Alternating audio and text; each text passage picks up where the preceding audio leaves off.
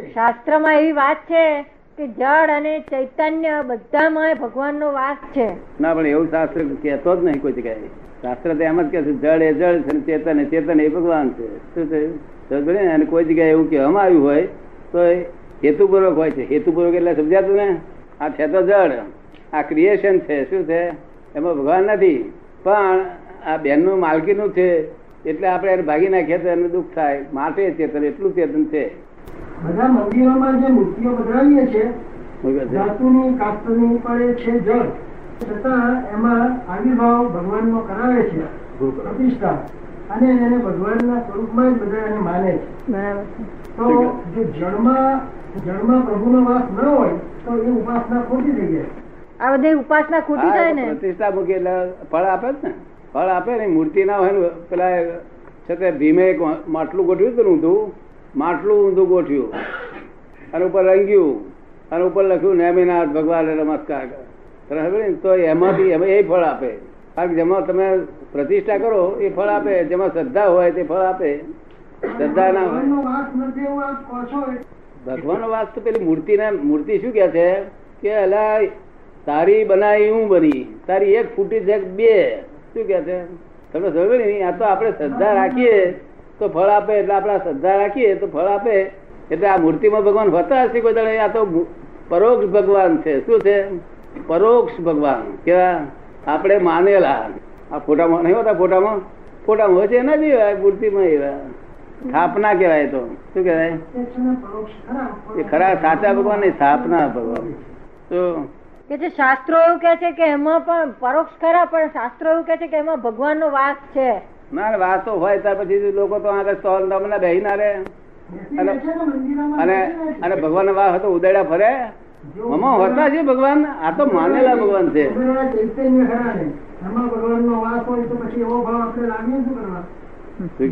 એ કે છે ઉંદરડા ચૈતન્ય ખરા ને તો એમાં ભગવાનનો વાસ હોય તો પછી આવો ભાવ આપણે લાવીએ શું કરવા મૂર્તિઓ એ મોટા મોટું વિજ્ઞાન છે. શું છે?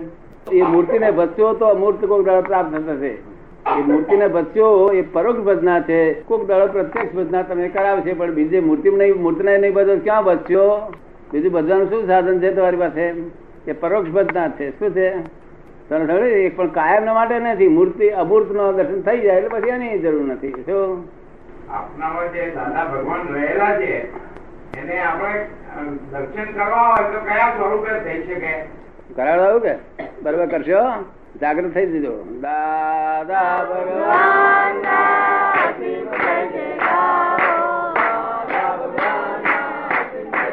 હા તો તમને કરતો આવડે કરો ને ના કરતો આવડે રહેવાનું એવું. શું?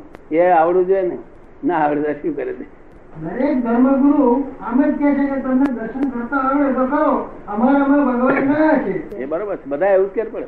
પણ દાદા હનુમાનજી જે ખરા ને હનુમાનજી ની જેવા અત્યાર સુધીમાં આપણને એમ કે રામ ને લક્ષ્મણનું દર્શન કરાવે એવા અત્યાર સુધીમાં કોઈ ગુરુ મળ્યા નથી. શું કે છે? હા તો ખરી કાઢો ને બધું ક્યાં નાહી ગયું છે? હિન્દુસ્તાન એક છે ને. એ તો હિમાલયમાં મળે તો જાવ અહીંથી લંગોટી વાળીને. તો હનુમાનજી જેવા જેવા છે. હનુમાનજી જેવા તો અત્યારે તો કેરળામાં છે પાછળ આટલું પૂછડું લટકતું હોય દરેક માણસને. તો પાછળ પૂછડું હોય કેરાળામાં. તો તે તારે. એ સાથે પૂછવું ભગવાન લક્ષ્મી નારાયણ ના ભગવાન કયા? લક્ષ્મી નારાયણ ના ભગવાન કયા? આ લક્ષ્મી છે ને આપડી. આ લક્ષ્મી આ દુનિયા કોને લક્ષ્મી ને જોઈતી હોય? સંત પુરુષોને જેને સંસાર સંત ને જોઈએ છે હું બધા કોક સંત એવો છે કે જે લક્ષ્મીને ના આડતો હોય. સમજ પડી ને? બાકી સંતો રૂપિયા લે લે કરે છે ને બીજું લે છે શાલો લે છે ફરણ લે છે બધું રૂપિયા જ છે ને. જો અને પેટમાં હાથ ફેરવે છે. એક હજાર આઠ. એ બરાબર ના કહેવાય. બરાબર ના કહેવાય ત્યારે એવું જ છે લોકોને એવું થઈ ગયું બિચારાને. લોકો ફસાયા છે એવું નથી કે છે. આ લોકોના મોડા પર દિવેલ ક્યાંથી આવ્યું એટલું બધું? દરેક ના મોડા પર દિવેલ ચોપડેલું હોય દેખાય છે ને શું કામ? મને નથી લાગતું કે ના તમને ના લાગે પણ લોકો મને કહે છે ને કે બધાના મોડા પર દિવેલ છે. હમણાં જ વાત થઈ હતી હમણાં? દિવેલ સસ્તું થઈ રહી તો મળે પછી પડે એવું કેમ બને છે? થોડાક ને આવું લાગે છે અને બીજાને બીજી વાત થાય છે. કે આવું કેમ લાગે છે કે થોડાક ને આવું લાગે છે અને બીજાને બીજું ભાષે છે એ તો પોતાની દ્રષ્ટિ the world is the puzzle itself itself puzzle થયેલી વસ્તુ છે. આ God has not puzzle this world at all only scientific circumstantial evidence છે આ. તાર મનથી જરા થોડો ઘણો સ્થિર રહે છે. સમજ પડી ને? કારણ મૂર્તિ છે તે પ્રપંચ ના કરે ને. અરે મનુષ્યો કલયુગ ના હિસાબે પ્રપંચી કરે? મૂર્તિ કરે નહીં ને એવું એટલે મૂર્તિને આ રીતે બધો થયો કલ્યાણ. એ સ્થાપના કહેવાય, એ ભગવાન ના કહેવાય. ભગવાનની સ્થાપના, સ્થાપી. અને એકલું રામ નામ બોલી બોલી કરીએ, એ નામ કહેવાય. એ ભગવાન ના કહેવાય, નામ. અને આ સ્થાપના અને નામ બે ભેગું. રામની સ્થાપના અને રામ. તો એ સ્થાપના કહેવાય. જેટલો લાભ મળ્યો એટલો ખરો. તો ના હોનું જોઈએ ના પૈસો જોઈએ ના સ્ત્રી જોઈએ કશું જોઈએ ને માન તાન કશું જોઈએ. તો તો અમારી પાસે શું મૂકો? બધા સંત પુરુષો એક જ વાત કે છે કે અમારી પાસે આવો તો કલ્યાણ કરીએ પણ કોઈ જતું નથી. ક્યાં જાય પણ બીજે બધે? ક્યાં જાય છે? એટલે એનો રસ્તો શું હવે આનો રસ્તો શું? કોઈ સંત પુરુષ એવું ના કે હું તમારા ક્રોધમાનમાં આવેલો એક કોઈ સંત પુરુષ આ દુનિયામાં એક પણ એવો સંત પુરુષ નથી કે જેના ક્રોધમાનમાં આવેલો કાર્ય લે ભગવાનના દર્શન કરવા હોય તો શું કરવું જોઈએ? મારી પાસે આવજો દર્શન કરાવડાવી. દસ બાર હજાર માણસ ને ભગવાન દર્શન કેવા કરાયા? છે પાછું જતો રહેવું નહીં. પછી દર્શન નિરંતર થયા કરે. શું કહ્યું? રાતે હુઈ જે ઊંઘમાં જ દર્શન થયા કરે. ભાઈ કે છે કે આપ જ્ઞાન માર્ગની વાત કરો છો તો એમાં ભક્તિ અને શ્રદ્ધાની જરૂર ખરી બુદ્ધિની જરૂર ખરી? જ્ઞાન હોય તો જ ભક્તિ થાય નહીં તો આ ભક્તિ કોની કરે છે તે? જ્ઞાન એટલે જ્ઞાન સમજણપૂર્વક ભક્તિ કરવાની છે. આ અણસમજેલી ભક્તિ કરવાનો શું અર્થ છે શું? એટલે જ્ઞાન હોય તો ખરી ભક્તિ છેલ્લી ભક્તિ જ્ઞાન હોય તો જ થઈ શકે. આપણે હું ઓળખણ પાડ્યું કે આ ભગવાન એટલે પછી ભગવાનની ખરી ભક્તિ ત્યાર પછી ખરી થાય છે. શું? કોણ પૂછે છે ભાઈ? સમજાયું તમને? હું કહું છું તે બીજું શું પૂછવાનું? કહો. શ્રદ્ધાની જરૂર ખરી એમ પૂછે? એમાં શ્રદ્ધાની જરૂર કે મન ને બુદ્ધિની એમાં શ્રદ્ધાની જરૂર કે મન અને શ્રદ્ધા રાખવાની નહીં. શ્રદ્ધા તો આવવી જોઈએ. શ્રદ્ધા રાખવી હોય તો જવું. આપડે આ બધા સાધુ સંન્યાસીઓ છે તો જવું. શ્રદ્ધા તો આવવી જોઈએ. તો શ્રદ્ધા તો આવવી જોઈએ. શ્રદ્ધા રાખવાની ક્યાં હોતી રહે? આપણને ચોટે જ નહીં તો શી ચોટાડીએ શ્રદ્ધા? જો શ્રદ્ધા તો હું કઈ એવું બોલું કે તમને શ્રદ્ધા આવે. શું સરસ હવે ને? એવી શ્રદ્ધા કોમને નહીં આ લોકો કે બાબા કહે છે ને છ મહિના મારી પર શ્રદ્ધા રાખો. મારી મને તારી પર ચડતી જ નહીં તો હું ના કહું છું તો એ શ્રદ્ધા બેસતી એ રીતે બે? સમજ પડે ને? હું તો આ લોકોને ચમત્કાર કરે તો બેહાડે. આ લોકોને ચમત્કાર જરા જાદુ કરી જોઈએ. કેવું છે? જાદુ કરી. હમણાં ટીપો લાવ આખી દુનિયા આવે. પણ એ તો એમને શું કરવાનું? મારે ગેટો શું કરવાનો? ગેટો ભેગા કરીને શું કરવાનો? સારા માણસો જતા રહે બિચારા ધક્કા વાળી કાઢી દે સમજ ને? એ બીજા ધર્મો વાળા ચમત્કાર કરે બધી ઘેટો ભેગો કરવા સારું શું? ભાઈનો પ્રશ્ન છે કે યોગ માર્ગમાં મનને જુદા જુદા તબક્કે લઈ જાય છે તો એવું આ જ્ઞાન માર્ગ ને યોગ માર્ગ ને કઈ સંબંધ ખરો? કશો એને યોગ માર્ગ યોગ માર્ગ દેહ યોગ હોય દેહ યોગ. દેહ યોગ એટલે આસનો કરવા અને એવું બધું કરવું એ દેહ યોગ કહેવાય. પછી વતન યોગ જાપ જપવા એ વતન યોગ કહેવાય.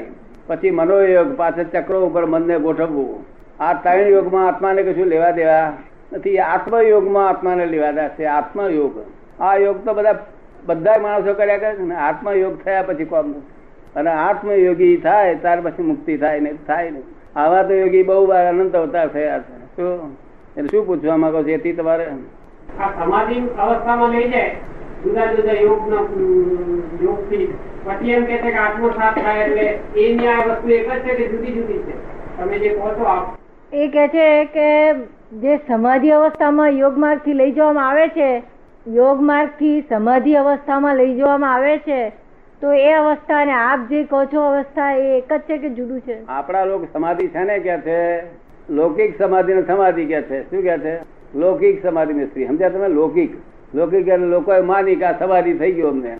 એના સમાધિ આ લોકોને ભાને નથી. સમાધિ શું છે?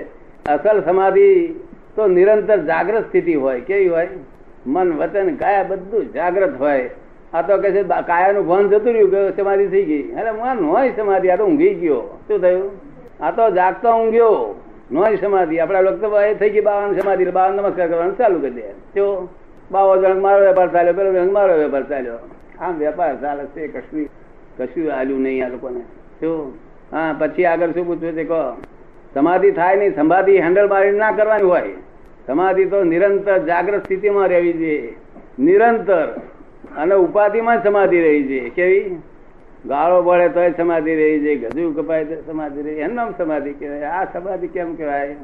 આ તો પેલા ઊંઘાઈ ઊંઘી ગયો તે એ બંધ આંખની સમાધિ, આ ઉગાડી આંખની સમાધિ. તો પછી કોને પૂછવું છે એ કઈ પૂછો પૂછો, બધા ખુલાસા બધા પૂછો. હજુ પાક કલાક છીએ તો. આપ એમ કહો છો કે તમે એક જ કલાકની અંદર મોક્ષ આપો છો. અને અમુક જણા એમ કહે છે કે વર્ષો વીતી જાય તેમ છતાં મોક્ષ મળતો નથી. તો આપની પાસે એવી કઈ ચાવી છે? આ તો મારી પાસે ભગવાન પ્રગટ થયા છે એટલે હું તમને ભગવાનની કૃપા ઉતાર થઈ જાય કલાકમાં. તો? પ્રગટ ભગવાન કોઈ દાડો કોઈને થયા જ નથી. તો?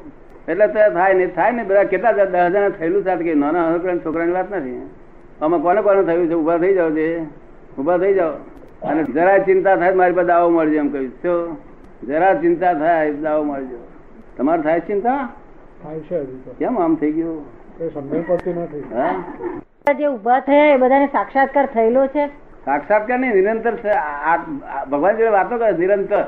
ભગવાન કેવા છે જાણે છે જુએ છે દર્શન કરેલા છે સાક્ષાત્કાર નહીં નિરંતર વાત કરે જો. એમને ત્રણેય કાળનું જ્ઞાન આવે ખરું? ના ત્રણ કાળનું જ્ઞાન. એ બાવાઓ નો હોય સાધુઓ નો હોય. જો.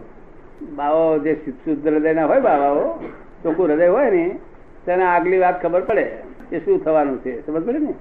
અમારે તો ત્રણેય કાળનું જ્ઞાન એ વર્તમાનનું કહેવાય છે. શું કહેવાય છે? જો ભવિષ્યકાળનું જ્ઞાન અત્યારે દેખાય, એ વર્તમાન કહેવાય. અને ભૂતકાળનું દેખાય તે વર્તમાન કહેવાય. એટલે અમે એને વર્તમાન કહે છે. આ લોકો એને ત્રણેય કાળ કહે તો